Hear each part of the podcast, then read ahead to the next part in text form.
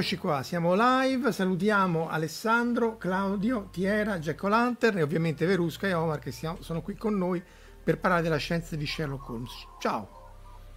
Chi comincia? Ciao popolo! Beh, direi... Uh, allora... sì, dove, dovere di ca- cavalli- Madame. cavallerato, Madame Verusca, a lei il microfono. Perché Madame Verusca ha preparato il background storico, quindi adesso faccio la, la lezione un po' rompina. ha fatto i compiti. Ciao Simone. Ha fatto i compitini, esatto. Allora, la cosa interessante è che tutti pensiamo che Sherlock Holmes sia ambientato di base nel primo Ottocento, cioè o comunque nella prima metà dell'età vittoriana. In realtà, poi se andiamo a vedere, io mi sento l'eco. Sen- voi lo sentite? Scusate, no. No, ok, allora va bene così. Allora, in realtà il primo romanzo, quindi il famoso Studio in Rosso, è stato pubblicato nel 1887, quindi molto avanti rispetto a quello che noi pensiamo. Eh, e l'ultimo racconto è stato pubblicato nel 1927, quindi in realtà copre molto più dell'età vittoriana come tipo di, diciamo, di scrittura questa di Conan Doyle, arriva praticamente a, coprire eh, il dopo prima guerra mondiale, che è eh, comunque già un arco molto più ampio. E eh, appunto quindi partiamo con uno studio in rosso perché il canone è composto di quattro romanzi e 56 racconti. E il primo romanzo è stato proprio questo, questo studio in rosso. E tra l'altro c'è da dire che Doyle dava il meglio nei racconti, perché i romanzi comunque a un certo punto per allungare il brodo partiva in una serie di divagazioni veramente assurde che potevano essere eh, tipo questi mormoni che vagano nel deserto, le società segrete negli Stati Uniti e tu eri lì che eri a metà del caso e lui ti partiva mm. con questa cosa. C'erano una volta dei mormoni nel deserto. Sì, quella è veramente è allungata. È anche vero che per l'epoca effettivamente era veramente un racconto molto esotico, quindi può essere anche che avesse fatto presa sui lettori perché è come se fosse, non dico l'analogo della fantascienza, ma insomma come narrare le vicende di un altro pianeta, sia perché erano gli Stati Uniti, a parte l'ex colonia, ma comunque sia perché sia il modo di vivere degli Stati Uniti centrali era completamente eh, diverso. Salutiamo Luigi, Michele e Andrea che si sono uniti a noi. E, e sì, comunque appunto il primissimo, lo studio in rosso, c'era tutto questo pezzo che effettivamente era un po' pezzottato. Eh. Sì, sì, proprio come dire la noia. Infatti, il, dopo il 1800, quindi dopo uno studio in rosso, ne, due anni dopo, in questa scena che deve essere stata, se avessi la TARDIS, io prima, come dire, subito lì, due anni dopo, nell'89, lui era invitato a una scena insieme a Oscar Wilde, una cosa pazzesca, e beh, viene commissionato praticamente Conan Doyle, quello che poi sarà il segno dei quattro quindi la storia dove poi Watson incontra la futura moglie Mary Morstan e Oscar Wilde il ritratto di Dorian Gray quindi la serie La scena cataclismatica dell'universo però è soltanto nel 1891 quando inizia a pubblicare sullo Strand che effettivamente Holmes, quindi con i racconti, Holmes comincia a diventare veramente famoso. E il primo racconto è uno scandalo in Boemia con Irene Adler, che qui terremo a precisare che uh, Irene Adler non è mai stata la fidanzata di Sherlock Holmes, l'amante di Sherlock Holmes, la moglie di Sherlock Holmes, la qualunque cosa di Sherlock Holmes. Irene Adler era neanche, una... Non è, scusa, non è stata neanche la femme fatale la fan fatale che, che, che descrivo, nel senso che lei era una che dice io se voi mi lasciate in pace io mi faccio gli affari miei, molto sì. diversa da come viene trasposta poi nei vari sì, Erinades fondamentalmente si voleva sposare. Il re di Boemia eh, non voleva farla sposare perché temeva uno scandalo, perché avevano intrallazzato prima. E lei ha detto: Se non mi fate sposare con chi dico io, vi pianto un casino, che mi sembrava anche come dire una cosa legittima. sì. Per cui in realtà poi questa è andata, si è fatta la sua vita e non è mai più comparsa cioè non è mai stata neanche come appunto in, uh, in quelli con gli adattamenti con Robert Downey Jr. o praticamente in uh, la serie BBC non è mai stata neanche una, una minion di Moriarty, era proprio, non faceva la criminale, se faceva la vita sua. Comunque, insomma, mh, ferma restando questa precisazione, appunto da, da quel momento in poi Sherlock Holmes comincia praticamente a diventare famoso, soprattutto l'immagine di Sherlock Holmes come noi la conos- conosciamo viene codificata in quel periodo praticamente da Sidney Paget che era praticamente che fu l'illustratore ufficiale di Sherlock Holmes per uh, appunto il, lo Strand Magazine finché non morì Esatto, e quindi così come Irene Adler è stata poi ricicciata, ricicciata, ricicciata, anche se veramente c'è stata una volta sola, allo stesso modo anche Moriarty, cioè noi ci facciamo questo film di Moriarty che era ovunque, faceva di tutto, era sempre lì, appunto. In realtà Moriarty compare praticamente in un racconto, che è il problema finale, che tra l'altro è anche il racconto in cui muore, quindi proprio arriva e muore, parliamo proprio di, di incapacità di gestire qualunque tipo di, di sostanze tematiche. Ciao, sono il super cattivo, boh, morto. Cioè, una maglietta e... rossa praticamente. Debotto, così, debotto. Facciamolo morire, senza, senza senso. Ciao Luca. Arriva e muore e tu dici, vabbè, utile. E poi viene citato in un uh, racconto scritto successivamente da, da, Conan Doyle per metterci una pezza tipo, ah no, ma Holmes, uh, come dire, lo conosceva ben da prima. E praticamente, infatti, amb- mh, appare nella Valle della Paura, che è il famoso romanzo con uh, tutta la divagazione sulle società segrete negli Stati Uniti, appunto a mo' di pezza, nel senso Holmes fa, ah no, ma in realtà Moriarty è stato il mio arcinemico per lungo tempo, pa, pa, pa. però in realtà appunto la prima volta in cui Moriarty compare è anche la volta in cui muore. E la cosa interessante è che James Moriarty, siccome Conan Doyle eh, non si scriveva le cose, aveva un fratello che si ah, chiamava sì. James Moriarty il famoso James Moriarty, fratello di James Moriarty. Ah, no, questa ah. del fratello non, non, la sapevo, accidenti, interessante. Aveva un fratello. E vabbè, queste sono le cose di Conan Doyle che tendeva un po' a scordarsi le cose, tipo c'è una, una scena famosissima in cui la moglie di John Watson lo chiama James. Si vede che stava pensando a un altro. esatto, tutti, tutti sono un po' così. Per cui sono state create delle fan theories, uh, come dire, interessanti su che in realtà era il secondo nome di Watson. Uh, Però noi non lo vogliamo. È interessante, no? Perché effettivamente allora, ci sono due cose da dire, forse. Una è che è chiaro che la modalità con cui Conan Doyle scriveva racconti e romanzi era diversa e, e, la fruizione era diversa, nel senso che appunto non c'era tutta, anche se poi mi, ci dirai dei fan, eccetera, però non c'era quell'interazione rapida, il controllo, la continuity, eccetera. Quindi questi piccoli errori erano all'ordine del giorno. E l'altro però è che poi negli interstizi, negli spazi di quelli che erano o errori oppure cose buttate lì per arricchire la scena, poi eh, gli appassionati ci si sono messi oramai per più di un secolo, perché poi appunto parliamo no, di... fandom, quello di Holmes, forse non dico che è il più antico, ma credo che sia indubbiamente uno dei più antichi perché poi fu un fandom che partì subito con delle scene di isteria collettiva quando Conan Doyle decise di, decise, sì, di uccidere Sherlock Holmes insieme a Moriarty nel problema finale alle cascate di Reichenbach no? alle famose cascate di Reichenbach dove tuttora comunque si organizzano delle gite eh, per andare appunto a vedere le famose cascate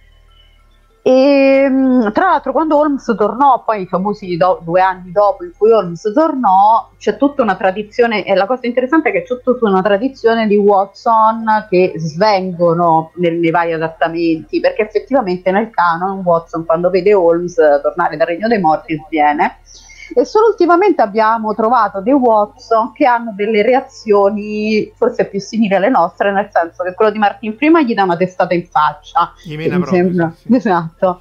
Ma anche quello di Jude Law, cioè fondamentalmente quello di Jude Law, ok, adesso siamo a pre perché è convinto che sia morto, però quello di Jude Law comunque lo ha pistato a Holmes e anche nello Sherlock Holmes russo, quello del 2013, quello con Andrei Panin, o Panin, il russo non è la mia lingua. Anche lì, quando lui torna dai morti, esatto, Panin lo compie con una zampogna, che mi sembra, come dire, anche legittimo, perché mi hai fatto preoccupare, pensavo che eri morto, e adesso torni e io ti visto. Sì, mi sì. sembra anche giusto. Salutiamo Ma... nel frattempo Flora che eh, riesce a ritagliarsi un, un, attimo di tempo nella, nella preparazione per l'Euro, con, di cui poi tra l'altro parleremo mm la settimana prossima con lei, ma non su Dell'Euro, parleremo degli adattamenti e delle traduzioni. E, no, questo russo tra l'altro è interessantissimo, io non lo conoscevo e sembra molto molto interessante come trasposizione. Ci sono in realtà, allora, a parte un cartone animato, ci sono due trasposizioni famosissime. La prima è quella che può essere considerata l'equivalente della nostra trasposizione con Jeremy Brett, che per chi non, non, lo sapesse è una trasposizione la, trasposizione, la trasposizione nel senso è stata quella che è stata fatta per il centenario di appunto di Holmes e appunto ci fu Jeremy Brett che è lui che è, che è, il mio Holmes. Questo è un po' poi come qual è il tuo Dottor Who qual è il tuo James Bond e qual è il tuo Holmes cioè il mio Holmes è Jeremy Brett fine della questione non, non stiamo a discutere proprio ciao beh anche perché poi diciamo lui si era medesimato molto nel personaggio a tal punto che poi la sua stessa salute fisica ne ebbe a risentire. E... È un po' una leggenda urbana, in realtà il, la, la, cosa è che Jeremy Brett fu uno degli ultimi ad ammalarsi di, questo, di questa malattia che assolutamente non mi ricordo adesso come, come si chiama. È bello che ce l'ho avuto anch'io, ma uh, adesso ti, ti, prendi l'antibiotico. Ai tempi praticamente ti veniva una, una roba al cuore e morivi e quindi lui praticamente in realtà è morto delle conseguenze di questa malattia mh, che si era preso nell'infanzia. Per cui in realtà il fatto che nelle ultime stagioni fosse vabbè, molto sfasciato, cos'è, dipendeva dal fatto che effettivamente il povero Cristo insomma non stava bene, aveva anche dei problemi di depressione, eccetera. Però diciamo questa cosa che si immedesimò in Holmes è un po' una leggenda urbana in realtà. Poi, Però vabbè, se l'hai fatti tutti, sì. no? Cioè, come, così come Poirot con David Zucker credo che abbiano, abbiano trasposto in, in, nei, nei quasi tutto. Tu, tutto, quasi tutto se non sbaglio. In realtà era la granata che poi è stata acquistata dalla BBC. Ah, sì, sì. Ai tempi era la granata e poi praticamente la granata sì, Press che pubblicava no. esatto, uguale, no. e comunque eh, sì di base appunto c'è tra gli Holmes più famosi c'è lui però appunto dicevamo quindi quello russo che è l'equivalente, adesso mi ritrovo anche il nome perché appunto è stato Vasily Livanov e hanno fatto questa serie tra il 79 e l'86, quindi anche loro comunque diciamo a cavallo del centenario.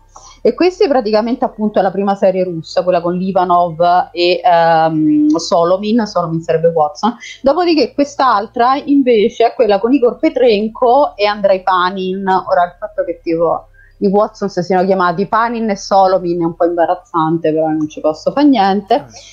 Ed è allora questa serie ha il solito problema della, dell'onnipresenza di Irene Adler, che vabbè. Ma è interessante perché è un'altra di quelle che giocano sull'idea che in realtà Holmes sia effettivamente un personaggio costruito da Watson. Quindi lui in realtà in questa versione del 2013 che si trova, volendo, um, um, ha comunque delle grandissime capacità deduttive, è un genio e tutto, però è quello che noi a Roma diremmo è un coatto veramente senza, senza ritegno, per cui fuma sigarette, va vestito male, dice parolacce, cioè è veramente la coattanza fatta uomo, per cui appunto in realtà è Watson che poi nei suoi racconti sistema diciamo il personaggio. Sì. Ma questo è anche fosse diciamo, è comune a tantissimi personaggi storici, Cesare su Cesare, tanto per citarne uno. E salutiamo Angelo Frascella nel frattempo che si è unito a noi eh, e, e, appunto e Simone cita il vecchio Sherlock Hound, no? Sherlock Holmes, quello un po' steampunk con gli animali che era un era cartone, esatto, sì. cartone animato. Non ho la slide, ma insomma eh, quelli meno giovani se lo ricordano, era molto simpatico effettivamente. Anche C'è anche un altro... Sì, c'è un cartone animato anche russo, tra l'altro, che però è un cortometraggio. Anche quello credo che si trovi addirittura su YouTube, volendo. Io questa cosa non l'ho detta. Andiamo avanti. No, vabbè, ma questo su YouTube si può, si può cercare tutto. C'è anche. Ma, in realtà, vediamo, vediamo, prima la fantascienza con TNG, Omar. Dai, quello mm. è un altro sì. Holmes, magari non il migliore, però. No, no diciamo che eh, Holmes è stato si può dire anche ci, ampiamente citato, no? diciamo che uno, soprattutto in TNG c'erano i due filoni abbastanza, era il classico western e poi soprattutto Holmes. Tra l'altro i, i, eh, quello che era interessante è che avevano costruito questo personaggio di Moriarty che era veramente perfido e tra l'altro iperintelligente perché ricordiamo che il Moriarty lì in questo caso era un Moriarty olografico che addirittura a un certo punto beh, tanto possiamo da spoiler sostanzialmente, uh-huh. addirittura arriva a, a, prendere il controllo dell'Enterprise sostanzialmente. Vabbè che quelle stagioni, ora non mi ricordo che stagione fosse, sì. però lì prendeva il controllo dell'Enterprise il primo che passava. Eh. Sì, esatto, cioè, arrivava lì, esatto. cioè, il che, face... no, era un genio. Il, no, il che faceva anche pensare sui controlli di sicurezza in Enterprise che veramente erano, erano fra quelle la perspicacia della, della consulente Troy, ricordiamo, no? Ma no, Capi- che imbarazzo. Capitano, percepisco della, della, eh, in quegli alieni una certa ostilità, intanto questi qui le tiravano addosso di tutto, no? Praticamente. Eh, allora c'è da dire adesso no. se qualcuno qui da, di, che ci ascolta si ricorda mm. di, che, di, che, stagione stiamo parlando forse seconda o terza credo non era la primissima no no era, era già mm. mi pare che era già avanti era già eh, nel senso uh, no Però, eh, era una delle puntate più interessanti, magari meno sì. azione, più elucubrata, sì. però era... E tra l'altro la, la, cosa, la, cosa, interessante era tutto sommato dopo come erano riusciti a, alla fine a gestire, fra virgolette, il problema Moriarty, perché se ben vi ricordate addirittura le avevano creato una sorta di simulazione nella simulazione, praticamente in modo mm. tale che lui avesse il, dire, il controllo del suo eh, diciamo, avevano, nel suo mondo avevano fatto una sorta di dottore olografico anteliterem, no? cioè, o prima di Voyager sostanzialmente. No? E l'avevano messo in, eh. in Matrix. Perché poi sì, esatto, eh. esatto sì. in effetti era, era in un accrocchio lì, apparentemente avevano creato una sua simulazione sostanzialmente a, a suo uso e consumo. No, lì era, era, interessante più che altro che si faceva vedere il fatto, era forse le prime avvisaglie di quando c'era dopo quello che dopo si è evoluto, eh, proprio, eh, si vedeva proprio il discorso di data che cercava di far vedere che tutto funzionava con la logica, ovviamente sì, basandosi... Dice, dice sì. Flora, allora dice Antonio Falcolini che era della seconda stagione Flora mm. dice notte o Sherlock Holmes, sì, però eh, in tre secondi ti risolveva il, sì. caso, quindi Beh. un pessimo sì, senso del, del, dramma. Esatto. Sì, comunque... Mm. Vai, vai.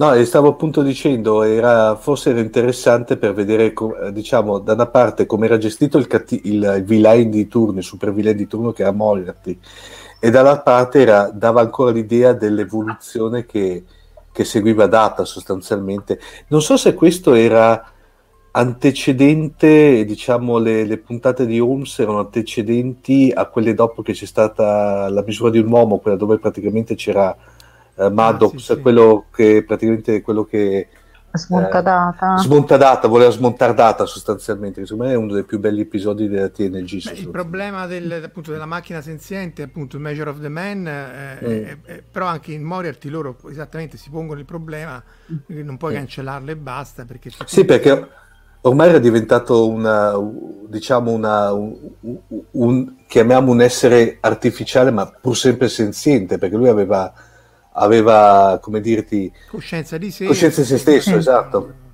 Non, ma quello è un problema del, ne abbiamo fatta forse una live sull'intelligenza sì. artificiale sulla, sì.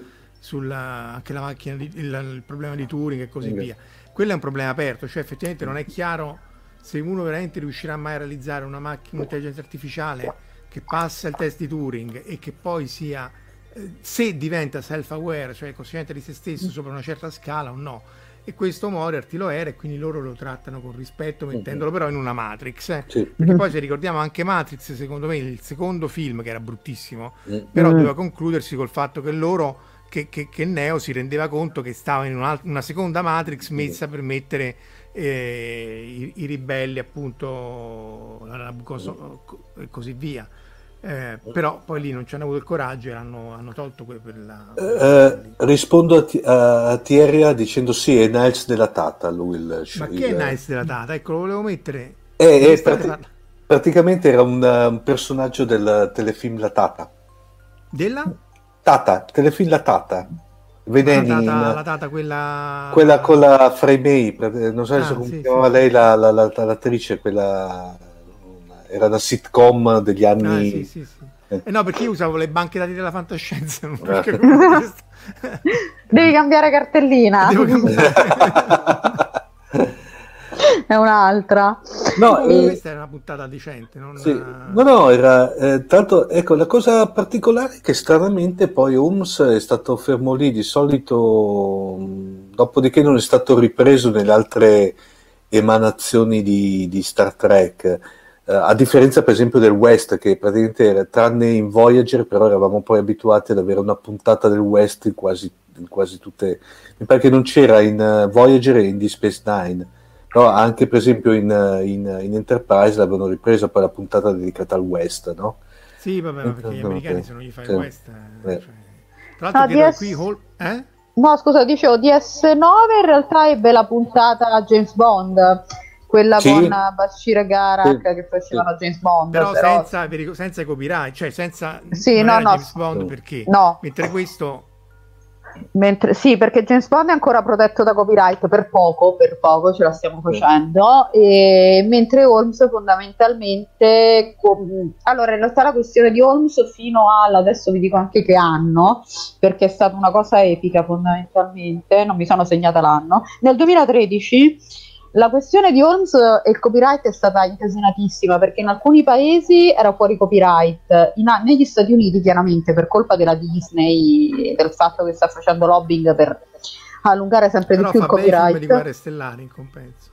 Deve morire, deve morire, cioè della serie la Disney sta bloccando l'immaginario planetario con questa cosa del copyright, deve morire, basta. Ma non se potessi fulminare la Disney o Moffat? La Disney. Ah, beh, ammazza, allora è grave, perché poi, poi uh, in chiusura faremo, daremo ruota libera a Verusca, diamo 5 minuti contro eh. Moffat. perché Moffat è uno, Moffat è uno e muore, mentre fondamentalmente la Disney è l'impero, quindi voglio dire, l'impero del male purtroppo, cioè io egoisticamente potrei dire Moffat, però, uh, come dire, per il bene dell'umanità dico la Disney e quindi il copyright in America dura di più e Holmes è durato di più e quindi alla fine praticamente ha dovuto andare in causa questo um, Leslie Klinger che praticamente è un avvocato e holmesiano che a un certo punto si è rotto ha detto mo avete rotto le palle questa storia perché è illegale quello che state facendo. Perché i pronipoti di Arthur Conan Doyle con questa storia praticamente del copyright continuavano a richiedere proprio letteralmente le mazzette per non fare le cause a chi faceva gli adattamenti di Holmes. Quindi praticamente alla fine, pur di non avere la rogna della causa legale, financo mh, Gai Ricci e gli diede praticamente sta mazzetta. E lei si io farei così, cioè solo per invidia. chi di noi o chi ci ascolta dica io, io non lo farei. Tra l'altro la Disney Verusca dice Luca Angel che si compra anche la DC, così eh, proprio. Eh, e per cui niente, morale della favola, alla fine furono portati in causa, comunque arrivarono fino alla Corte Suprema e eh, la Corte Suprema disse no amici belli, il copyright è scaduto, stateci sono protetti solo negli Stati Uniti, quindi le, mm, ultimi, l'ultima raccolta di 12 racconti, quella è ancora protetta perché non sono, mancano due anni ai cent'anni mm. dalla, appunto, dalla morte dell'autore. E, e, quindi tra due anni siamo Tana libera tutte. Fino ad allora non possono essere utilizzati tutti gli elementi e tutti i personaggi che sono uh, presenti in quei racconti lì. Infatti non può ridere, no? Perché poi una delle cause recenti era quello su Enola Holmes, se non ricordo male. Guarda, Enola Holmes è già post, uh, post causa fondamentalmente. eh no, ma questi non... gli hanno fatto una causa perché dice, siccome Sherlock Holmes rideva ed era molto più amicone, umano. Si, umano, si rifà agli ultimi romanzi, hanno verso, eh, si rifà agli eh, ultimi beh. romanzi e quindi tu non lo puoi fare. Ma eh... sì, perché ormai sono ridicoli fondamentalmente, hanno raggiunto... Cioè stateci, cioè trovatevi un lavoro, eh, piantatela eh sì, quello è un lavoro, gli avvocati fanno quello di lavoro. Cioè. Sì, noi gli avvocati, gli eredi di Conan Doyle che praticamente vorrebbero campare appunto sulle spalle del trisnonno. Per cui, comunque, se volendo, cioè Jeremy Brett esiste il DVD, cioè la, la collezione intera, ce l'ho, è mia, tipo Trophy, eh, però eh, soltanto in inglese. Mettila meglio, mettila meglio. No, questo so io, aspetta, aspetta, eh. Ecco così. Però sapevatelo che c'è solo in inglese. Però, Vabbè, però un inglese molto pulito, sottotitolato, quindi anzi è una buona occasione per... Allora, in realtà l'audio è sporco perché chiaramente risalgono, cioè alla fine non hanno rimasterizzato, non hanno ripulito niente, hanno semplicemente fatto copia e incolla sui DVD delle cassette. Eh. Però ci, ci, stanno i sottotitoli, quindi questa cosa aiuta Però molto. Però io parlavo più dell'inglese british, madame. Sì, sì, vabbè, chiaramente è un inglese pulitissimo, insomma. Mentre per il Canon, vabbè, il Canon è stato ristampato in Italia da 700 milioni di edizioni. E perché, e non, poi... perché non paghi copyright anche là? Esatto. Sui libri a mille lire, sui libri che era Newton Compton, non mi ricordo. Newton Compton, oh. Mondadori, Brizzo, credo uno di tutto. Però invece è carino questo, sempre consiglio agli olmsiani, che non riesco oh. a far vedere, che è un drago Mondadori, che è una cosa, cioè fondamentalmente, ti, se riesco a farlo vedere, ti spezza... Esatto, ti spezza, è un monolito, in realtà questo è il vero monolito del 2001, che però praticamente è una bella raccolta praticamente di apocrifi, perché chiaramente subito dopo comunque il, il canon hanno cominciato a comparire gli apocrifi e sono stati scritti anche da gente tipo um, Neil Gaiman che ha fatto il crossover con Cthulhu e tornando a Star Trek da Nicolas Meyer Addirittura, ah, ah, che ha fatto il 2 e il 6 che sono tra i film sì. migliori di Star Trek, tra l'altro. No? Esatto, e ha fatto la soluzione 7% e Orrore nel West End, che sono praticamente della soluzione 7% di Holmes, hanno fatto anche un film e di base parla praticamente di Holmes cocainomane e poi adesso nel 2019, credo, per il mutuo, Nicolas Meyer ha scritto un terzo, un terzo apogrifo olmsiano, di cui ho letto il sunto e facciamo, cioè, facciamo finta che non... Facciamo una raccolta fondi per pagargli il mutuo e facciamo finta che non sia mai esistito questo, questo Però terzo in, gen- in generale questi apografi, io ricordo l'S di Gaiman, uno studio in verde in cui eh, Moriarty era buono e Holmes era cattivo. Bre- un racconto breve, eh? Sì, sì, sì, sono tutti e, sono racconti. E, e non sono male. No, eh, però l'apocrifo dipende. rimane sempre un apocrifo, cioè anche se lo scrive a, su Asimov, su Herbert poi è un, eh, no. schifezze inenarrabili, no, ma tu non so tu come, come no, l'apocrifo.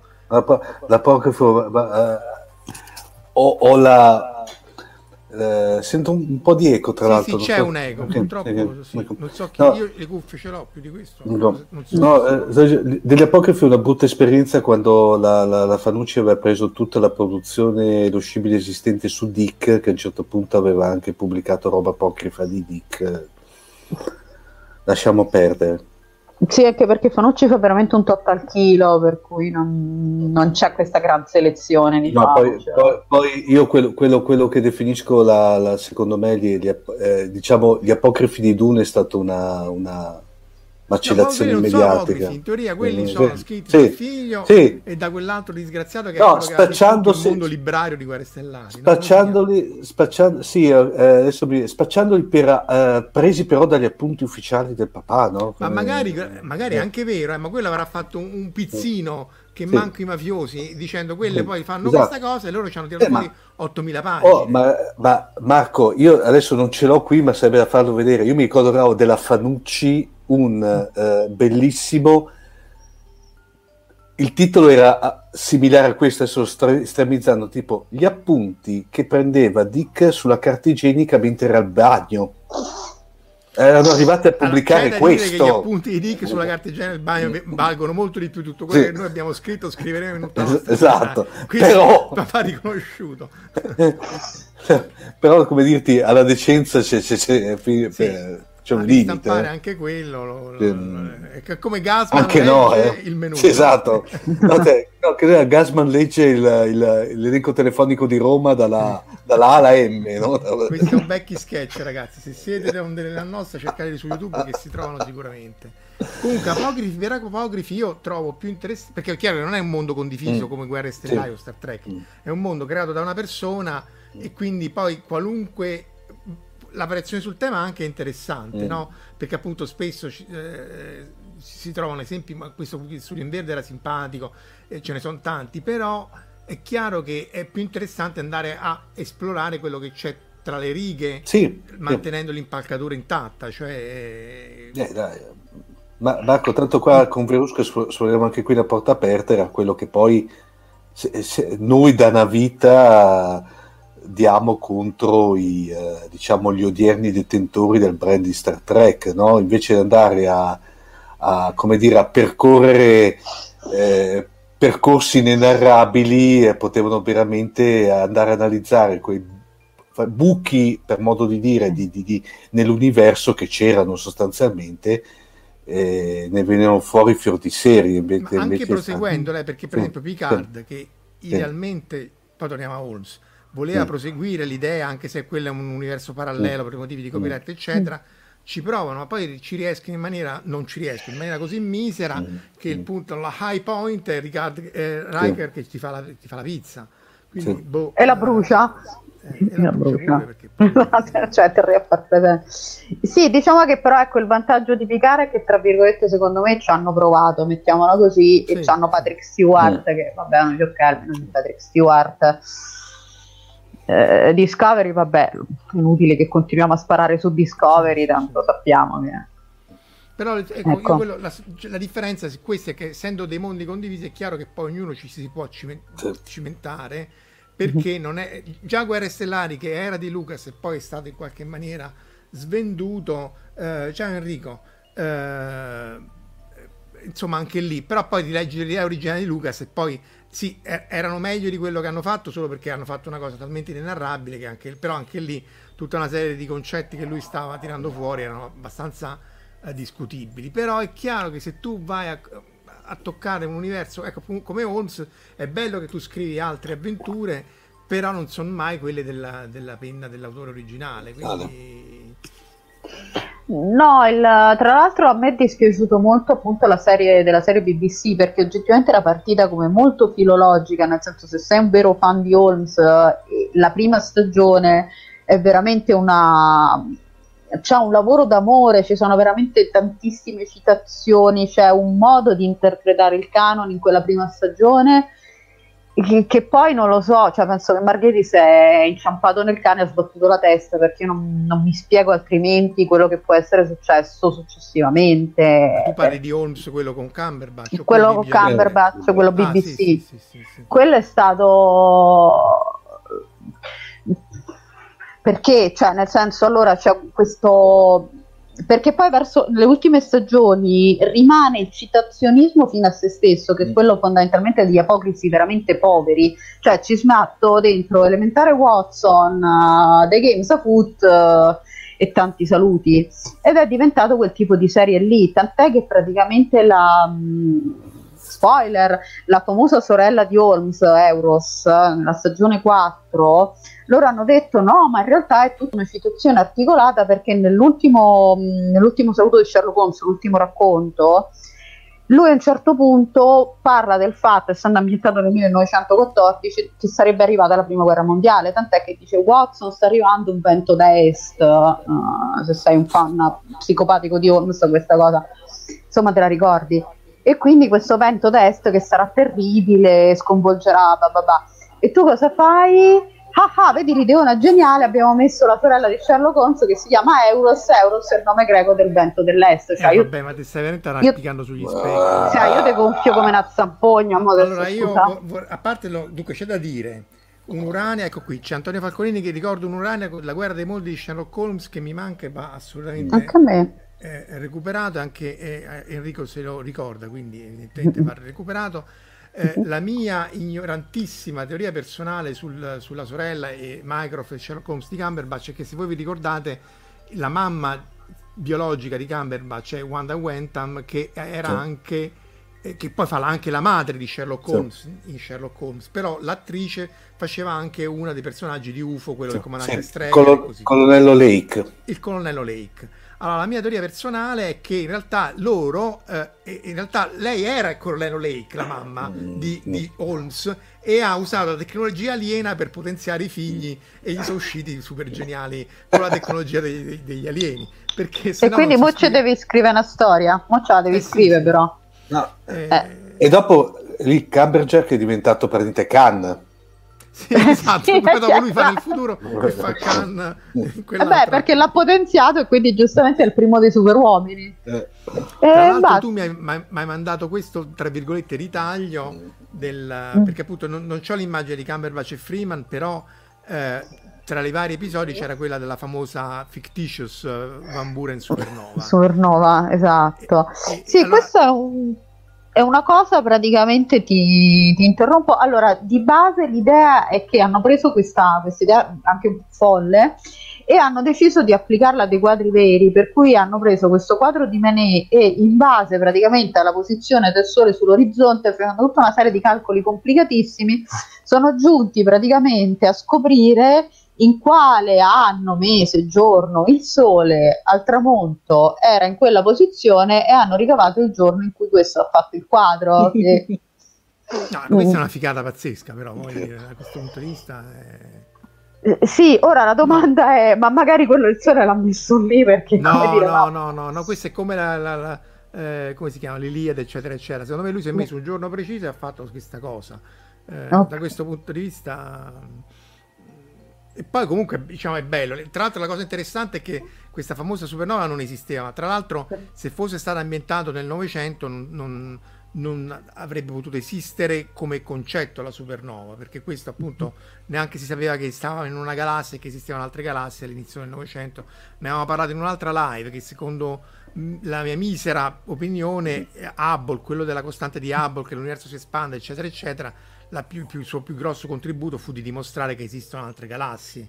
Eh, ah, ecco, c'è Angelo Frascella che dice che a giugno la collana apocrifa, cioè la collana, apocri- la collana che apocrifa o i contenuti che sono apocrifi, comunque i romanzi sono apocrifi. Esce però interessante Sherlock Holmes e gli, orrori, e gli orrori di Miskatonic, che insomma... Eh, la collana è molto altalenante, vabbè, perché è la collana che c'hai al collo. Esatto. Questa è la, le barze brutte di, di Scientificast. questa facciamo, la tagliamo, questa eh, la tagliamo sì, nella differita. E, ehm, comunque, no, e vi faccio vedere questa cosa a proposito di storia che è veramente notevole, che risale al 1934. Aspetta, non riesco mai a capire là. dove sta ecco la telecamera io. Eccolo qua che è fantastico perché all'interno l'autore, giustamente essendo nel 1934, non ce la farò mai, Arturo. sono dislessiche, è Arturo, Arturo. Conan Doyle. Eh, giustamente. Eh. Ah, tramezzino, voglio dire, si sono inventati tramezzino per non di sandwich. Eh. Mm. Esatto. E... Due lire, eh, tra l'altro. Sì, sì, no, veramente una cosa. Allora, questa in realtà è una ristampa però mh, mm, dire, è interessante appunto Arturo Conan Doyle quando ancora tenevamo i nomi un po' così Beh, anzi perché era ancora il 34 la perfida Albione ancora, ancora non era perfida Albione perché no, c'era dopo, di lì eh, a poco le, le, tristezze di San Luigi no? come San Luis Blues no? praticamente cioè, fatto... C'è, c'è, una nazione di cui non farò il nome che non parla di bit e byte ma di duet e octet eh? esatto. un enorme rispetto però parla di ordinateur, eh, e octet quella nazione però non sta bene a volte eh, diciamo sì però ciao Gianluigi e dice Flora che c'è anche Sherlock Holmes contro Dracula, Dracula Gargoyle ragazzi. Eh. ma io voglio parlare della scienza di Sherlock Holmes non degli apocrifi. Uh, beh, allora partiamo da appunto la, il rituale dei Musgrave. Sì, esatto, che tra l'altro io mi ero dimenticato che esistesse e questo ce lo racconti tu perché parlava di appunto di un bellissimo raccontino tra l'altro che, che, scrivo questa cosa terrificante per spaventare la popolazione. Ok, me ha spaventato la popolazione. Allora, il rituale dei Musgrave è effettivamente canon, perché Sherlock Holmes, appunto, ebbe, di cui si sa, ebbe due amici. Uh, uno era Victor Trevor e uno era Reginald Musgrave e a un certo punto, vabbè, Sherlock Holmes in vacanza con Watson da Reginald, partono una serie di fanfiction di cui noi non, non parleremo, e uh, Reginald praticamente dice, ah, a casa mia di generazione in generazione ci siamo sempre passati questo rituale del tutto senza senso, che è fatto di una serie di domande e di risposte. E chiaramente arriva Holmes, ci scappa un morto, e arriva Holmes e fa: No, vabbè, ma questo rituale sono semplicemente una serie di istruzioni che, conoscendo delle nozioni minime di trigonometria, chiunque può risolvere. Chiaramente, chiunque può risolvere. E eh, quindi alla fine riesce a ritrovare fondamentalmente la corona di Carlo I che doveva passare a Carlo II e io mi sono sempre chiesta perché Elisabetta ha chiamato il figlio Carlo perché Carlo come re è un nome che porta veramente sfiga aperta e chiusa parentesi. Salutiamo Lucia e Catalina che, eh. che tra l'altro come, come, no, anche quando non c'è ma insomma seguite le live di Catalina sul gruppo di Facebook di Spazio Astronomia che sono estremamente interessanti. Lei è una collega del, dell'INFN e ecco pure Marco Daddia che ha finito di parlare di Maghette e Sailor Moon anche lì andate sul suo canale e mettetevi in pari dopo, dopo uh, appunto la trigonometria di Verusca. E quindi loro con la trigonometria trovano il morto e la, e la corona, tra l'altro. No? esatto. Entrambi, però li lascio a te perché io di trigonometria non mi ricordo più niente. No, vabbè, ma io quello una volta che, cioè, non è che mi sono messo a fare i conti della. Però c'era l'albero a cui tendevi la pargoletta a mano. Dato un albero che era alto così, dato un'altezza così, devi andare a scavare a un certo punto Uh, poi ci sarebbe da dire a Omar and take back one kadam to honor the Hebrew god whose ark this is che ti ricordi che scavavamo nel, nel, nel posto sbagliato? È vero. Però eh, sì è la stessa cosa che faceva Indiana Jones sì. in, uh, nei Predatori della sì, perduta cioè... no, sì che ti ricordi che c'era avevo... Dove... perché No, che i nazisti sì che avevano solamente la parte dell'amuleto che d'altra Perché parte... aveva messo la mano eh, sì, sì, non è retro. No. e dietro dice wait sì, quella chiede un kadam per rispettare il, deo, il dio ebreo di, di cui è, a cui appartiene quest'arte? Mm-hmm. ragazzi ma quello è anche là.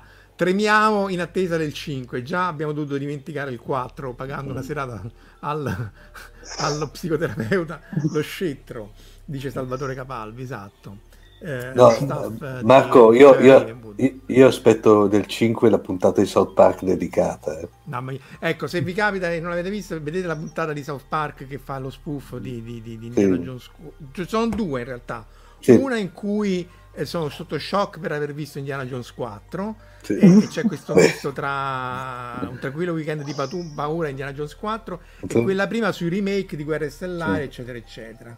E Antonio se ne va a dormire, vabbè, buonanotte e, sì. e, e andiamo a dormire anche noi a questo punto. Eh, Marco Daddia dice che il 4 non esiste, eh sì, ma lista di roba che non esiste. Ho visto, non è voglia. Sì, si sta allungando, sta diventando, sta diventando un po' lunga. Però ecco, per tornare in realtà, appunto, oltre alla trigonometria, in, in, cui effettivamente lì è essenziale per la soluzione, io per quello eh, tiravo l'acqua al mio volino perché appunto se uno cerca di costruire quello che c'è dietro, un po' come Barks e Don Rosa. Don Rosa ricostruisce un'impalcatura partendo da quello che c'era, ma in maniera filologicamente corretta. E questo Moriarty, a, cui ciao Jared, eh, sì, grazie per salute. Anche qui dopo, se non dormite, ci sono anche le loro live su Star Trek sul, sul loro canale. Eh, Gianluigi dice: No, ma che già finito? Che stiamo okay, con, con Verusca e Oma potremmo andare avanti per ore. E, e, e, e, Gianluigi in D5 Indiana Jones e la terra piatta, che però pure lì, quando abbiamo fatto la puntata sui nazisti, mm. su Moriarty, lui, lui, fece due pubblicazioni nel, nel, nei racconti di, di, di, di Doyle. Doyle. E uno era su un, un trattato sullo studio binomiale che è una cosa, qui tra l'altro qui c'è un, un, un articolo di Paul Anderson. Paul Anderson? Sì, Lui? parla del trattato sullo purtroppo io sono riuscito a trovarlo solo su Google mm. Books, eh, devo confessare l'ho cercato illegalmente e non l'ho trovato. E, c'è solo la prima pagina e appunto mm. è, è, molto molto interessante perché cerca anche lì lui di capire di che cosa eh, poteva aver scritto del, del, trattato dello studio binomiale perché in realtà il, il binomio eh, cioè, eh, è un teorema, il teorema binomiale, è una cosa abbastanza standard di matematica che non c'ha molto di, eh, di, di, di, sofisticato. Però c'è quest'altro articolo di Gould, che è un articolo di matematica scritto da un matematico, che appunto è il caso dello stra- Strange Binomial Identities of Professor Moriarty, in cui lui prende il teorema binomiale che essenzialmente ti dice se tu fai a più b al quadrato, alla quinta, alla sesta, eccetera, qua, qua, come, quanto viene fuori e fa tutta una serie di conti per cercare di capire che cosa potesse aver fatto di così eclatante a, a fine, metà, fine 800 Moriarty da giovane che gli era valsa, mi pare, la cattedra, no? Era su questo sì. che gli era valsa la cattedra. Eh, sì, lì non mi ricordo cosa, però ammetto. In una minor, in una minor uh, vediamo un po' se c'è il testo, in una minor university, diceva, aspetta, da qualche parte, eccolo qua questo è il testo di Final Problem, eh, eccellente educazione, natura, eh, fe- phenomenal mathematical faculty, a 21 anni, che per, per i matematici è normalissimo, ha scritto questo trattato che, che era, era, diventato trendy, era diventato virale all'epoca e quindi ha vinto una, una, cattedra di matematica e anche questo non è strano, eh? cioè, i matematici da questo punto di vista posso, riconoscono il genere nei matematici, effettivamente si, si, può avere una cattedra anche da giovani e una, gran, una grande brillante di, di, fronte a lui, però appunto poi lui era, era intrinsecamente malvagio e quindi giustamente ma poi voglio dire, ecco, era un po' pazzo perché poi i matematici normali non, non, non si dedicano al crimine. Allora no, dunque se si dedicasse al crimine sarebbe già, già un passo avanti rispetto a cose, altre cose a cui si dedicano. Eh, però appunto, scherzi a parte, eh, ecco la descrizione che lui fa di un matematico geniale, brillante, eccetera, eccetera, ma che, a cui piace dedicarsi al crimine è assolutamente realistica, cioè non è, mh, anche potrebbe essere un fisico, intendiamoci, però non è una, una cosa che è completamente in, insensata. Non, um, eh, però appunto su questo teorema binomiale non ci si capisce cosa uh, ci si può costruire intorno, c'è questo articolo di Gould che cerca di spiegare cosa potesse essere così eh, eclatante appunto da valergli la cattedra uh, universitaria, eh, però quello che ha più uh, stimolato la, la, la fantasia eh, di, di, tante persone è, è, questo qua, la dinamica mm. dell'asteroide. Mm. Che questa è una frame presa da, qui scritto sotto, da Game of Shadows, quello con uh, Jude Law e... E, e, e, e, Robert Downey Jr. esatto, Robert Downey Jr. E, e, appunto lui scrisse questo trattato e poi fu praticamente questo trattato non lo comprese nessuno e poi lui fu cacciato da tutte le università del, dell'impero. Non so se c'è il testo anche di questo, da qualche parte. E, anche, e, questo eh, è ancora più misterioso, cioè tu ma che cosa può essere stato che lui può aver scritto in questo testo che, ehm, che nessuno lo comprende, ma questo ca- capita, cioè tu scrivi una cosa di matematica che effettivamente più che nessuno la comprende, alcuni teoremi sono diventati talmente complicati che la dimostrazione spesso richiede tipo 20 matematici per 10 anni, perché per verificare che effettivamente la dimostrazione regge, eccetera, eccetera. Nessuno lo comprende, però ti cacciano, cioè sei ostracizzato e allora uno può anche lì può pensare che eh, lui si, eh, si, dedica al crimine molto di più eh, a seguito di questo asteroide. E, ehm, perché ha perso è... il lavoro e quindi bisogna pagare il mutuo. Oh, bisogna pagare il mutuo come Boris. Cioè, eh, però c'è, c'è, chi ha scritto una, una, una, prima soluzione, di questo ne parlavamo un po' nel fuori onda, no? ed è il buon vecchio e anche defunto, pure lui purtroppo, Asimov, nei mm. racconti dei vedovi neri. Eh, anche questi sono, immagino l'abbiate letti tutti, tutti e due, anche tutti quelli che sono a, a casa, se no recuperateli perché sono piccoli gioiellini anche questi, sono di mistero, no? Non... Tu l'hai letti Omar, immagino? Sì. sì. No, no, eh, tra l'altro, tra l'altro il, il, l'Asimov, diciamo, giallista, passatemi il termine brutto, ma, ma efficace, secondo me è veramente notevole. Sì, sì, sì, sì, perché poi mm. eh, eh, lo scrive proprio il mistero, come i raccontini di Doyle, no? Mm. Certo, lì... Mm Ehm, eh, è più costruito, loro lì sono sempre a tavola, eccetera, eccetera.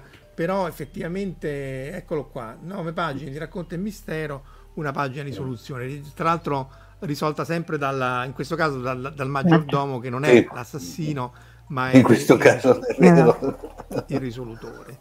E, e, in una di queste ipotesi lui in realtà, perché lui era, faceva parte di uno di questi club di, di, sì. di, di Sherlock Holmes per essere sì. ammesso devi scrivere una tesi, eh, no? Eh, nel caso di, di Asimov l'ha detto vabbè tu puoi anche non scriverla perché non sei abbastanza esperto, te, te la abboniamo, mm. però lui scrive questa teoria appunto secondo cui ehm, in realtà eh, Moriarty ehm, studiando un asteroide, perché anche là è, di nuovo è, è, è un gioco, eh, ma che cosa si può imparare dalla dinamica di un asteroide? cioè anche N, eh, non degli asteroidi, non della fascia degli asteroidi, ma di un asteroide. E quindi Moriarty, eh, appunto, il Moriarty del, di A, cioè secondo Asimov, il Moriarty scrivendo della nave di questo asteroide eh, eh, aveva capito che c'era un pianeta tra eh, Marte e Giove, come era ipotizzato anche all'epoca, e che l'analogo di un Moriarty su quel pianeta avesse distrutto fisicamente il pianeta. Questa era la soluzione che lui dava negli anni, negli anni 60, eh, che tutto sommato ehm, potrebbe avergli valso anche la, la, la, l'ostracismo della comunità dei matematici, però forse non regge più di tanto. Che, che dite voi? Ah, io sono ignorante come una capra su queste cose. come dice Sherlock Holmes all'inizio, a me non interessa se la Terra gira intorno al Sole o solo ecco. gira intorno allora, alla Terra. Sospendiamo un attimo questo e andiamo a pescare quello della Terra della Terra. Se anche voi se avete eh, c'è, c'è, Luigi che fa un, un acronimo su matematica. Eh, però eh, ecco, allora intanto che poi daremo un'altra possibile soluzione sull'asteroide e andiamo a pescare il punto che tra l'altro stava anche in quello di Cumberbatch no? che non sapeva sì, perché la, mh, mm, uno studio rosso che praticamente Watson appunto è un, re, un reduce della guerra, sta lì, si annoia e quindi anche un po' stalker e psicopatico e decide di fare una lista delle cose che il suo coinquilino sa, delle, delle abitudini del suo coinquilino e tutta di questa una serie di cose praticamente che uno dice, boh, secondo me sei un po' stalker però va bene. E quindi finiscono in questa discussione su cosa Holmes sa e cosa Holmes non sa e Holmes dichiara praticamente di voler tenere il cervello libero da tutto quello che non gli serve per risolvere i casi, quindi per essere un investigatore, tra cui praticamente delle conoscenze astronomiche cosa che poi in realtà non è vera perché, vabbè, perché Conan Doyle uh, non prendeva appunti, comunque successivamente in realtà Holmes anzi dichiara, se non sbaglio, anche di aver capito delle cose di questo fantomatico saggio di Moriarty, quindi proprio completamente ignorante il campo astronomico non era.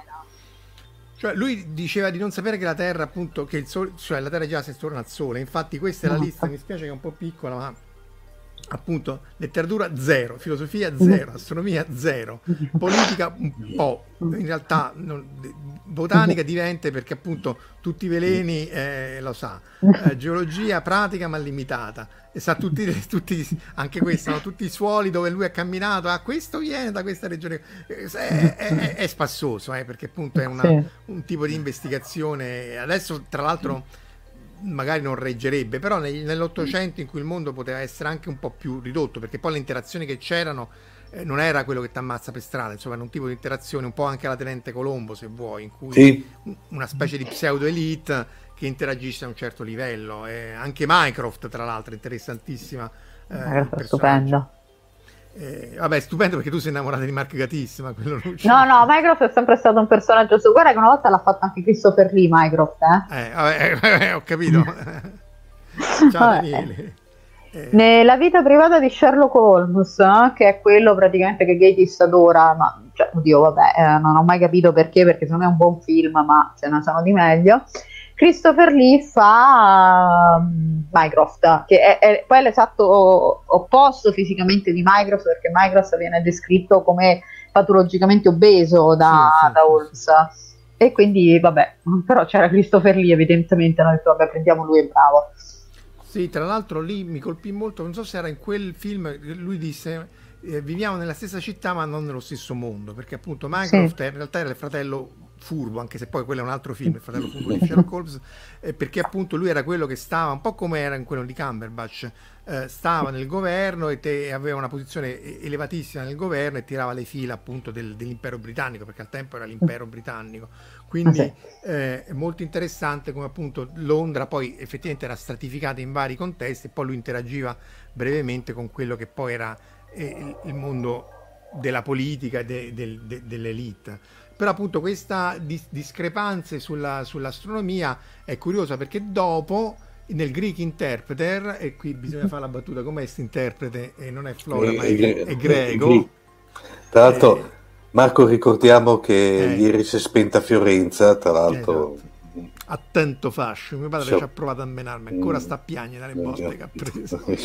Poverino. E infatti c'è un bellissimo ah. messaggio di Verdone che insomma la ricorda eh, perché poi lei ha continuato a fare tante cose, sì. non, non, solo film, no? tu, eh, tu, Beh, lei, lei praticamente, a parte, a parte che ha, fatto al, al, almeno che io ricordo un paio di altre interpretazioni di altri due film di Verdone, ma poi dopo lei sostanzialmente si è data sostanzialmente come art director alla, alla, adesso, in una nota, adesso non mi ricordo più quale, comunque in una grossa agenzia di pubblicità praticamente. Esatto, sì, sì, sì, quindi aveva fatto un sacco di lavori e vabbè, anche lei purtroppo... Isabella De Bernardi, sì, mm. tanto giovane perché tutto sommato è, si è spenta molto giovane. Eh sì, credo che avesse intorno a, a poco più di 50 anni. 50 anni, sì. è del 62. Eh, quindi stiamo là. E vabbè. Dopodiché, appunto, dal non sapere che la Terra gira attorno al Sole, in realtà in un altro uh, racconto, uh, a parte che appunto, come dicevi tu, Verusca, in Five Orange Pip, uh, Holmes prende in giro Watson dicendo, ah, tu avevi fatto sta lista, e in realtà non è, non, non è così esatta. È appunto... No. Però la cosa di tenere il cervello sgombro è interessante, no? Sì, anche perché secondo me alla fine ci aveva ragione, perché mi rendo conto che veramente ho il cervello intasato di boiate e poi non mi ricordo eh sì, le cose sì, sì, questo, tu, tutti quelli di Star Trek, Guerre Stellari, tutti i dettagli, se fossimo vissuti cent'anni fa almeno avremmo saputo tante altre cose, invece solo, solo boiate. E, e, però si mettono a discutere del cambiamento, Holmes e, e, e Watson, del cambiamento dell'eccentricità dell'eclittica. Dove sta? Forse è, è questo? no, quelli sono... questo qui eh, Bruce Partington dice un pianeta potrebbe uscire dall'orbita perché appunto eh, che, che, Mycroft o Holmes sì. potesse cambiare il, le sue abitudini è paragonabile all'uscita di un pianeta dall'orbita o di, un, o di una luna sempre se vogliamo restare in, in contesto. Ecco qua dice, dice Daniele sì. che è l'art director di Young e Rubicam. Eh, vabbè, eh, e appunto si mette a discutere il cambiamento dell'eclittica che è una cosa complicatissima, cioè è, è la, essenzialmente legata alla precessione degli equinozi ed è l'angolo eh, tra la, il, il, piano, il, piano, dell'eclittica e l'asse di rotazione terrestre che cambia lentamente, appunto adesso noi siamo a 23,4 gradi e in 20.000 anni eh, cambia di, di, di, di frazione di, grado, vedete passa da 23,4 a 24,2 su scale temporali molto più alte, qui, qui, stiamo parlando di, tra l'altro non so perché i grafici da, da Wikipedia, sempre questi presi, dal 1850, quindi quasi che si fossero voluti rifasare eh, a, proprio al, al, periodo di, di Conan Doyle. E vedete c'ha questi battimenti, queste oscillazioni ad alta e bassa frequenza che però lo portano a variare poco, ma lo portano a variare ma su scala ancora più alta, anche se, eh, eh vedete queste sono eh, le oscillazioni, si legano anche alla, appunto, al cambiamento di obliquità e centricità che sono legate alle glaciazioni. E comunque il motivo per cui le, la, la, la, precessione degli equinozi e, e l'obliquità cambia è legato al fatto che la Terra non è sferica, ma insomma è un argomento estremamente complicato e, e che anche a fisica o a matematica insomma richiede tutta una serie di conti, se uno vuol far bene che non sono assolutamente banali perché sono i corpi rigidi eh, che ruotano, poi il problema multicorpi, no? questo si riallaccia anche alla discussione che c'era su Telegram del, del racconto di um, l'XU, come si chiama quello, il, il problema, dei, il tre problema dei tre corpi. corpi. Eh, che io ancora non ho letto, non so se voi avete avuto il piacere di... ne parlano molto bene, no? Manca... Eh, so che invece chi, chi, ci ascolta l'ha letto e ne parla bene, eccolo qua non del problema dei tre corpi, ma questa è la precessione degli, degli equinozi, cioè il fatto che appunto il piano orbitale, eh, il piano di rotazione o l'asse di rotazione non è costante, ruota, infatti la stella polare non è sempre la stella polare che poi appunto al polo, e ha eh, Xicin, giusto? Eh, e quindi c'è, oltre alla rotazione classica diurna, c'è questa precessione e notazione che è tipica delle, delle trottole, cioè non c'è nulla di, di più complicato della trottola, però i motivi lo reggo, lo, lo leggo, lo, mm, sono abbastanza complicati. E Luca dice che appunto che per Dio l'ha apprezzato, sì, infatti si discuteva tra questa e la quinta stagione, che però mancano purtroppo a me entrambi e dovrò, dovrò ovviare. I racconti brevi non erano male. E, ehm, e questo però ci porta alla questione della, del sistema solare e dei tre corpi, che è un sistema caotico, cioè non, vediamo un po' se riesco, eccolo qua. Ehm, eh, il sistema solare su grande scala si comporta né più né meno come il, le previsioni del tempo, cioè su qualche milione di anni non si può prevedere il comportamento del sistema solare, anzi scusate, torniamo indietro, voglio far vedere quest'altra slide. Qui vedete la distanza, eh, è molto complicato innanzitutto prevedere il, il, il comportamento dei, dei, corpi del sistema solare perché appunto è un sistema a molti corpi, devi risolvere l'equazione differenziale, però se fai un errore nel calcolo, un'approssimazione, questa si propaga. E, e, una delle caratteristiche dei sistemi caotici è che se ti sposti il solito battere della farfalla di, spo, di poco, adesso il, il, risultato, se fai le previsioni del tempo a due settimane, se fai il sistema solare a milioni di anni, è completamente differente.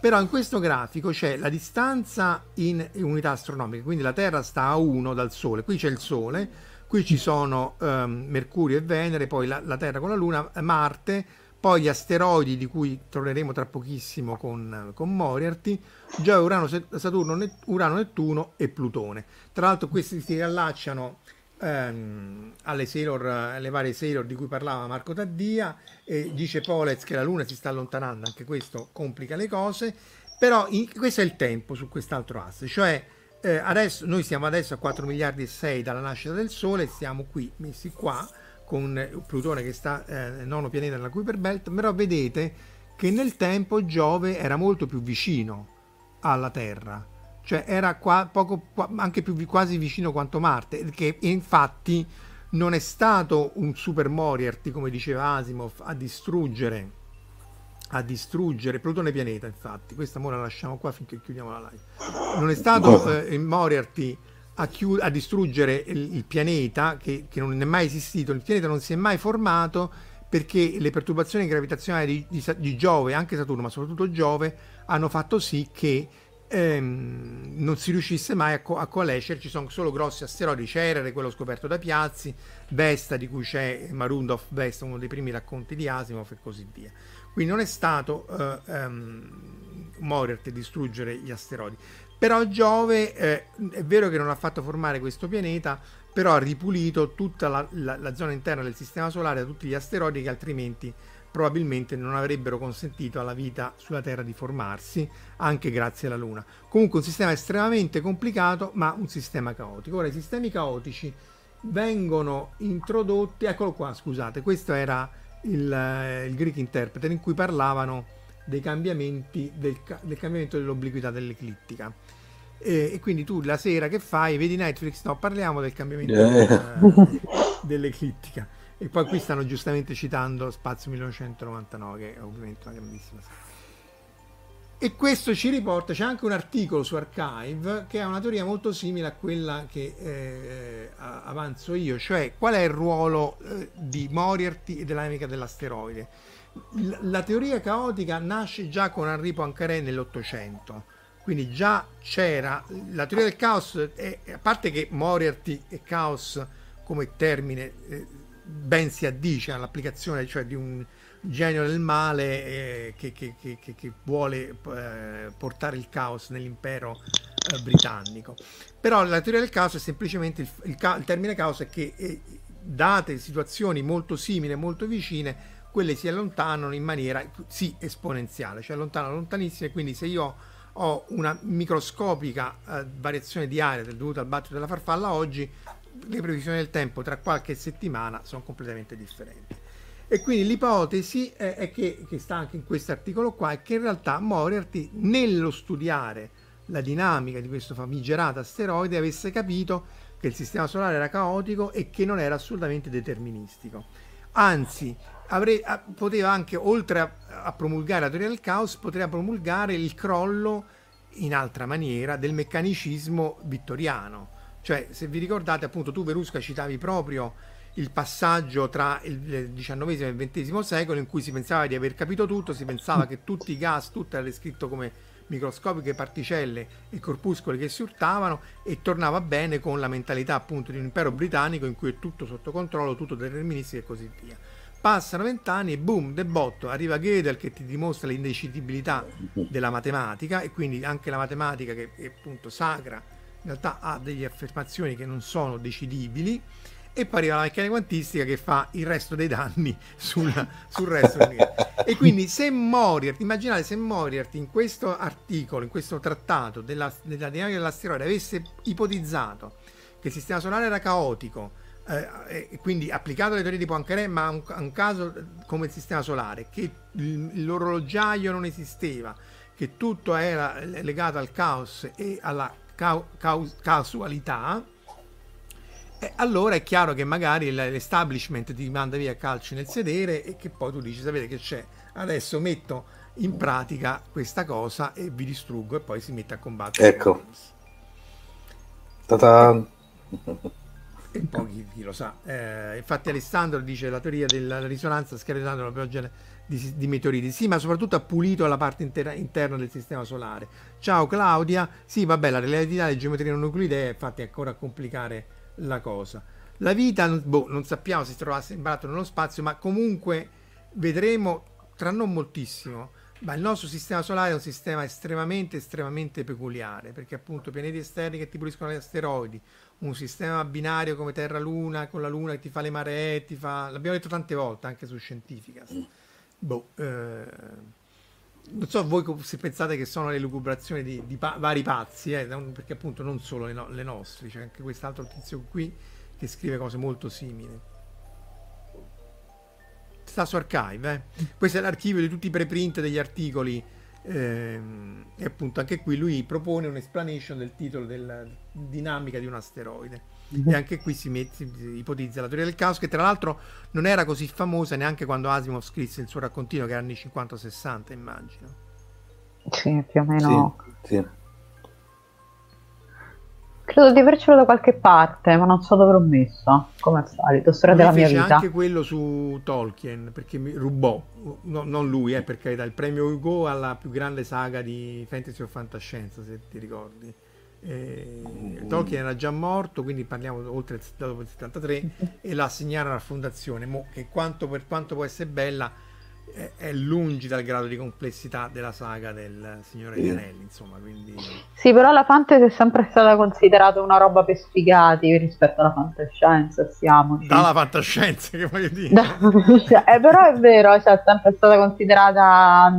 C'è stato, se ti ricordi, è considerata appunto una roba da donne, quindi automaticamente da sfigati. Per cui è chiaro che comunque il premio lo dai alla fantascienza, che è stessa cosa da Don Micciole, poi l'anno dopo magari lo devi dare tipo a che a qualche drammone sentimentale, non so. Signora mia, queste qua, queste gonnelle. Invece stavo vedendo, mi ricordavo bene, che Christopher Lee ha fatto sia Mycroft, ma anche ha fatto Sherlock Holmes, quindi ah. ha fatto tutti e due i fratelli, in questa produzione veramente imbarazzante, che ammetto di aver visto, che ehm, è praticamente tu, tu, tu, Sherlock Holmes and the Leading Lady do, della Silvio Berlusconi Production. Cioè una, esatto, Silvio Berlusconi Production del 1991, quindi neanche particolarmente, come dire, antica. Non c'ero. Non Dormivo. c'eri. Se no ti potevi pure far fare una, partic- far fare una, dare una particella. Eh, beh, potevi parlare con Christopher Lee, ovviamente. Christopher Lee, tra l'altro, ricordalo perché lo sai sicuramente che ha avuto una vita pazzesca, tra l'altro. Sì, sì, lui ha fatto tipo il partigiano, il cantante heavy metal. Forze speciali in seconda guerra mondiale. Non... Sì, ha fatto una serie di cose pazzesche Christopher Lee. Cioè, veramente uno, una forza della natura. Però, Narra la leggenda, non so se tu forse lo sai, Omar, che praticamente quando lui faceva Saruman nella, nella trasposizione del Signore degli Anelli disse guarda quando ti mettono un coltello addosso succede questo, questo e quest'altro. Eh, eh perché, perché, a me l'hanno fatto nella seconda guerra mondiale ma non, non lo sapevo questo. Le forze speciali si era beccato anche un coltello tra, tra, le costole o tra i fianchi quindi sai esattamente come si comporta. Uh. no no ah, appunto sì. metal c'aveva, c'aveva il suo gruppo heavy metal eh, sì, era più tipo la guest star. Però allora, sì. nei Manowar faceva la guest star, però mi pare che lui ci avesse un gruppo, comunque suonasse con un altro gruppo che non era nei Manowar. Eh. Che poi non è heavy metal, era epic metal, se sì, non sbaglio, sì. una, una, di queste... No, suonava anche nei Rhapsody, infatti suonava anche con i Rhapsody se non sbaglio. Perché... Una serie di cose su cui però ammetto sono, sono molto ignorante, insomma. Però se volete recuperare questi splendidi capolavori, no, è veramente imbarazzante quello, cioè mi, mi duole dirlo, ma è veramente imbarazzante quello dove fa Sherlock Holmes uh, nello splendido mm, film della Silvio Berlusconi Production. Cioè, eh, ma era ambientato a Milano 2, non so, mi viene in mente... Tristemente no, era ambientato in Africa, una cosa tipo Sherlock Holmes in Africa, una roba ma fuori dalla grazia di Dio, guarda. Però esiste. Sappi che sei corrispondente. Omar, è tuo compito recuperarlo dagli Bello. archivi. Esatto. L'arte dell'alleanza. Esatto. No, l'hanno messo nell'arca dell'alleanza sperando che bruciasse. Degli scantinati di Cologno mi butterò a cercare. Se arrivi con un tatuaggio sulla mano sappiamo che è successo. Beh, anche perché poi, cioè, uno scherza, però effettivamente... Eh, cioè, la, la, produzione di, di, di, Canale 5, insomma, originale, oramai mm. quanti anni saranno? Saranno una quarantina d'anni che sì, va avanti. Sì.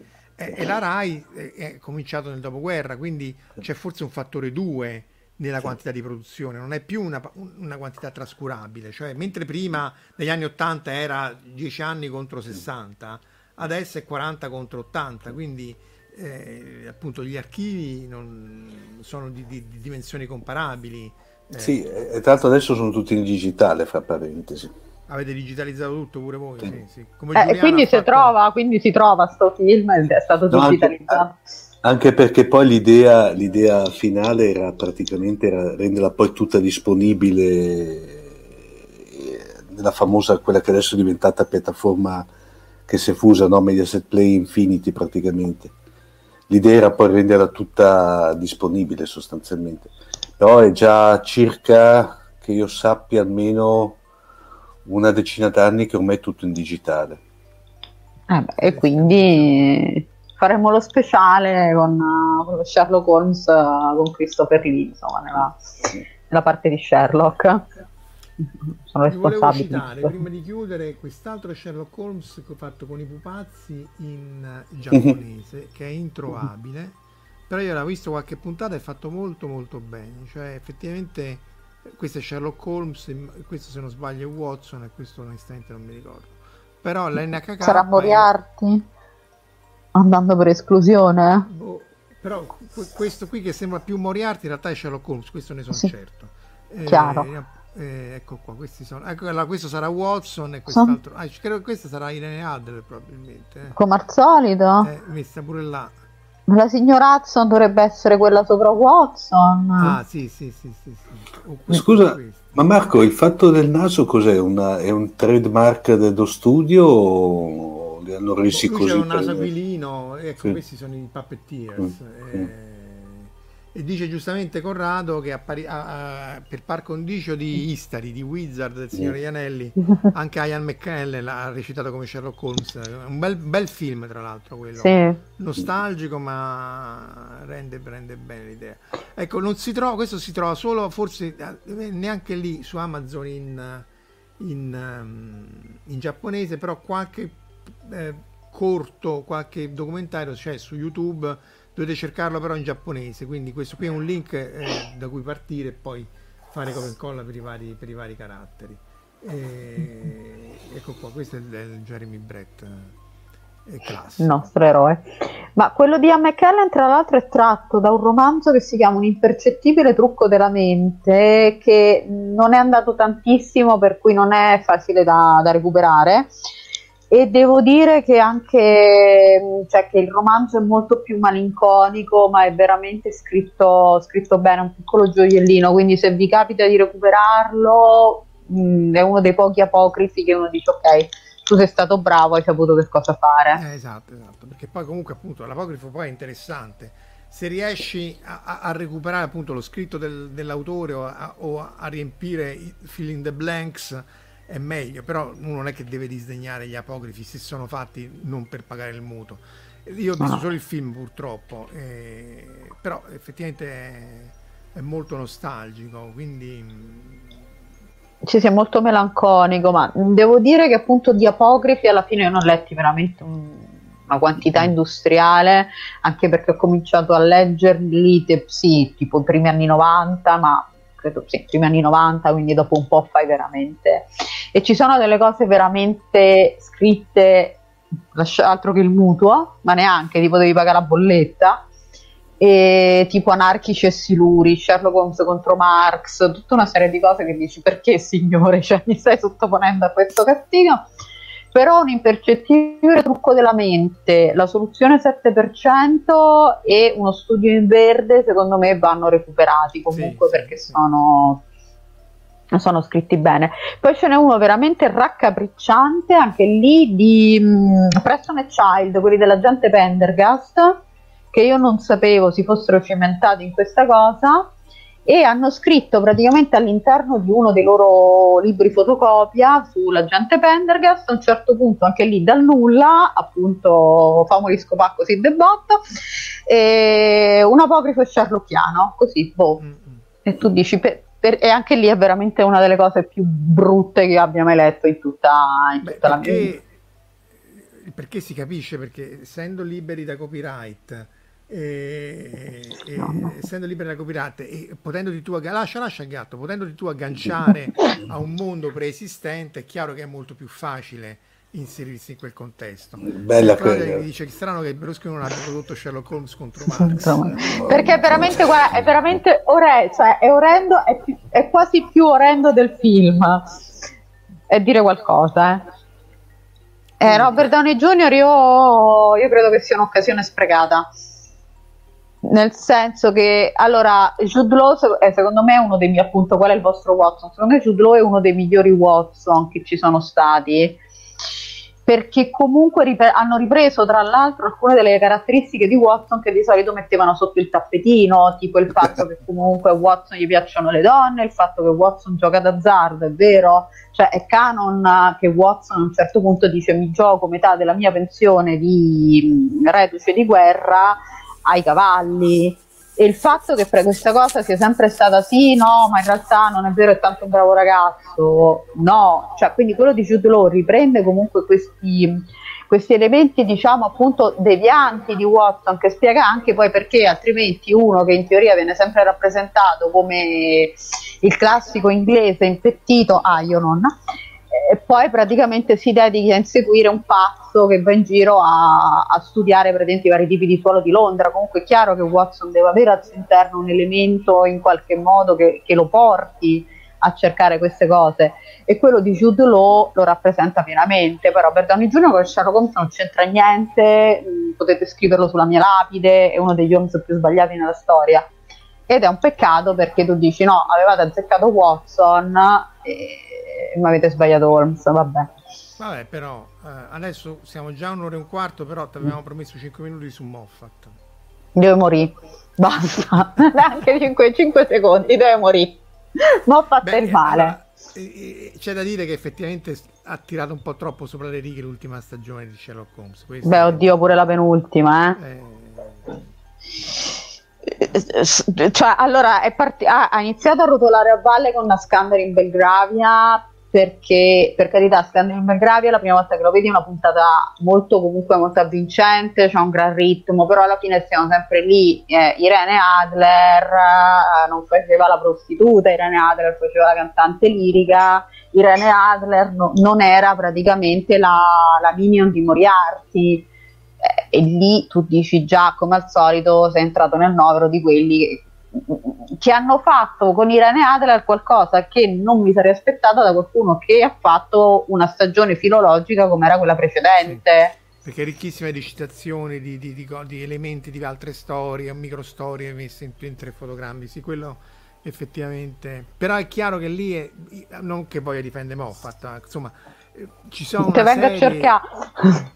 Il montaggio di quella puntata, comunque, voglio dire tanto no, di cappello no. a chi ha montato quella, quella scena perché veramente eh, eh, tra intorta il montatore sempre se dobbiamo citare eh, Boris è, fa- è, fatto magistralmente però esatto cioè il, il, fatto di poi fare Moriarty l'arcinemico che sta ovunque idem Milene Adler è chiaro che è qualcosa che il pubblico attuale vuole cioè se poi non glielo dai eh, insomma Eh, ma la prima stagione non aveva dato al pubblico una serie di cose e il pubblico praticamente gli era stato dietro, quindi mh, mm, voglio dire, lì secondo me è stato il suo momento di delirio, di onnipotenza e di, vabbè, passatemelo, sessualità da ragazzino di 14 anni perché non si è mai palesemente voluto e, e, quindi praticamente ci hai dovuto mettere la donna nuda come ci hai dovuto mettere poi nella, nell'imbarazzante la sposa cadavere lì ah, io nonna e la, le monache guerriere sadomaso lì o quello che erano insomma perché anche quello speciale oltre l'imbarazzo quello con la,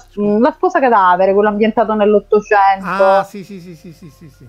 Però lì è interessante perché appunto la simmetria, poi non capisci più qual è la storia vera, cioè mm. anche quel, cioè, alcune trovate sono interessanti, cioè non bisogna dare atto che due, anche perché poi è, scritto, è co-scritto da Mark Gadis che insomma lui sa scrivere. No? Sì, sì, ma infatti io non capisco perché Mark Gadis si ostini, io spero sempre che sia il mutuo perché comunque Marghetis è uno che sa scrivere veramente bene e però su queste cose si perde. Tra l'altro, il suo Microsoft, comunque, in quello speciale imbarazzantissimo alla fine, eh, ha dei momenti di umanità, proprio anche a livello di recitazione, che sono incredibili, eh, però si perdono praticamente in una porcata immane, si può dire porcata immane?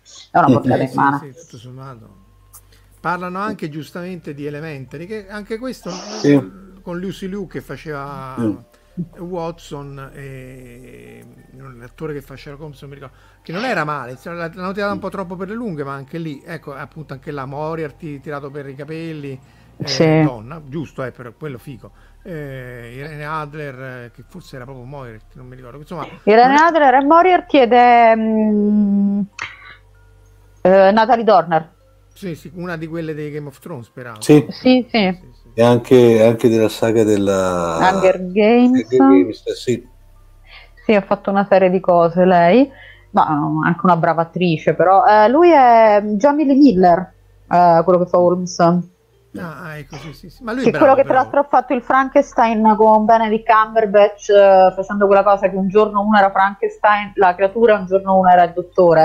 Ah. Mm. Questo, no, è stato un esperimento interessante, devo dire, con tutto che poi alla fine Cumberbatch era più convincente come, come, Frankenstein e Johnny Lee Miller comunque era molto più convincente come creatura perché gli dava una rabbia che Cumberbatch con tutti i suoi modi un po' così nonna niente nonna è critico teatrale Ma no, e... dice, guarda è un'ora e venti dobbiamo chiudere esatto, sì.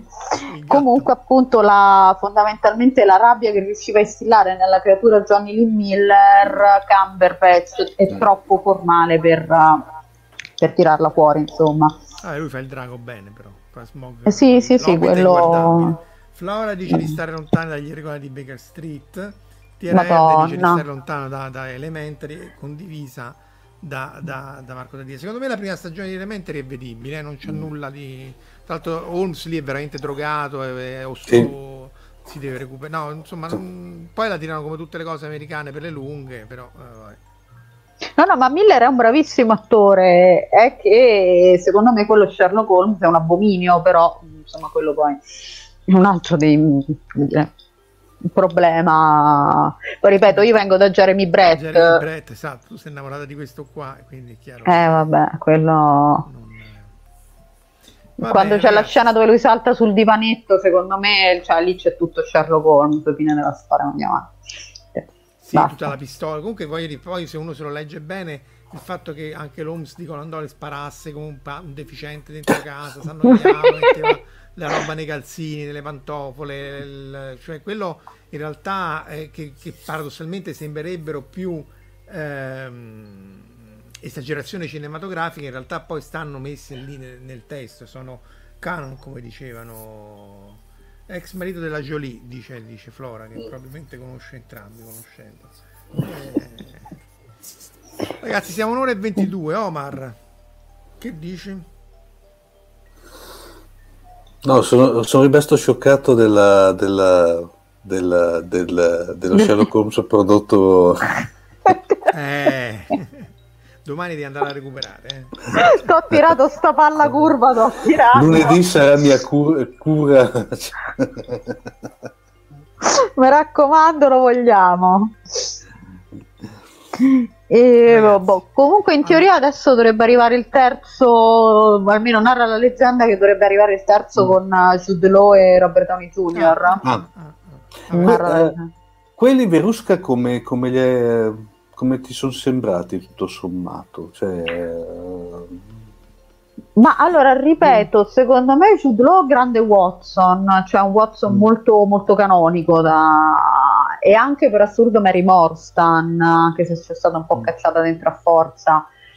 Uh, Robert Downey Jr. io proprio non ce lo vedo a fare Holmes, nel senso appunto hanno tirato fuori troppo l'elemento drogato eccetera e l'elemento genio mh, mm, è rimasto un po' in sordina soprattutto nel primo film.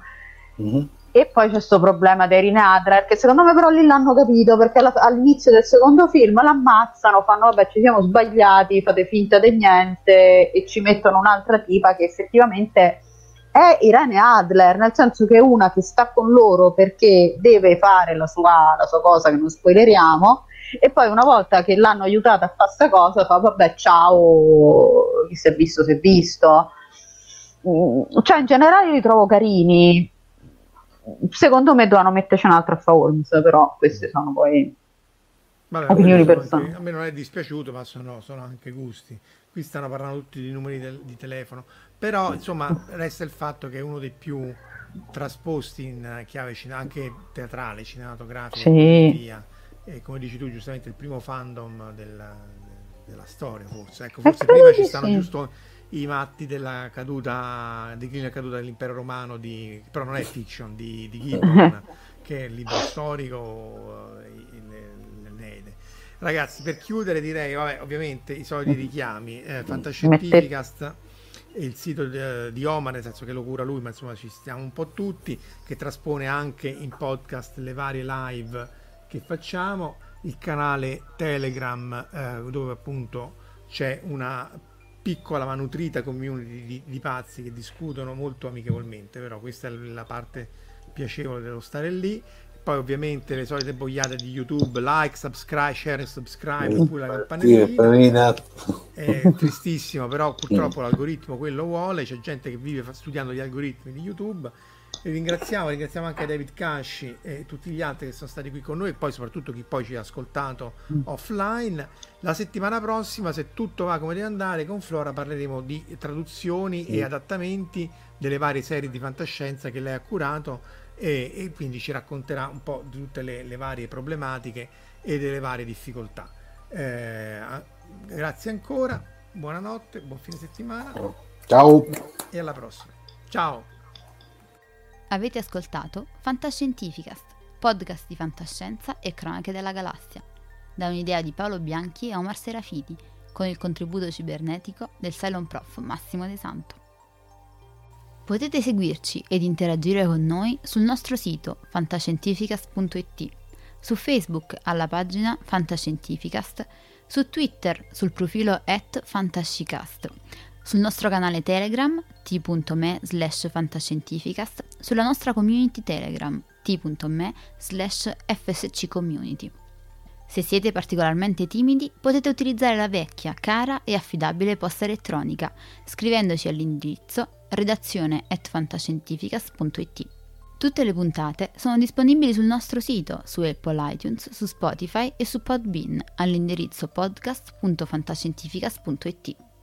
Se volete, potete lasciarci una valutazione a 5 stelle su Apple iTunes ed offrirci una birra romulana o un gotto esplosivo pangalattico, sostenendoci tramite una donazione PayPal utilizzando l'apposito pulsante sul nostro sito.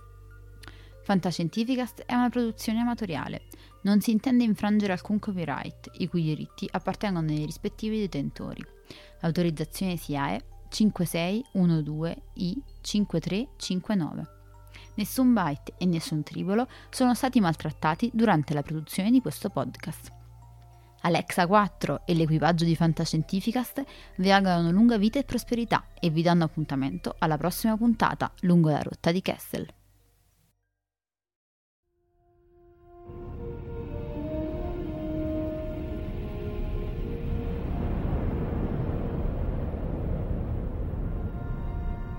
Certo che hanno una gran bella nave e hanno un capitano ancora più grande. Allora, È finita, a quanto pare. Io dico che sarebbe il caso che ci muovessimo anche noi. Capitano, ho appena ricevuto un ordine dal comando. Dobbiamo tornare alla base immediatamente. Cambiano equipaggio.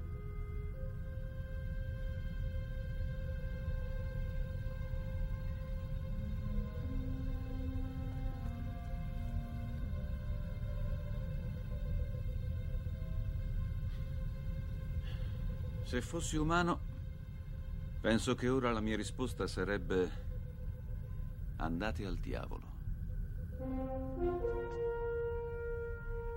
Se fossi umano.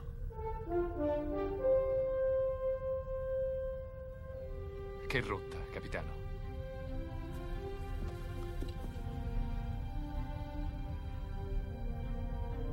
Seconda stella a destra. Poi dritto fino al mattino.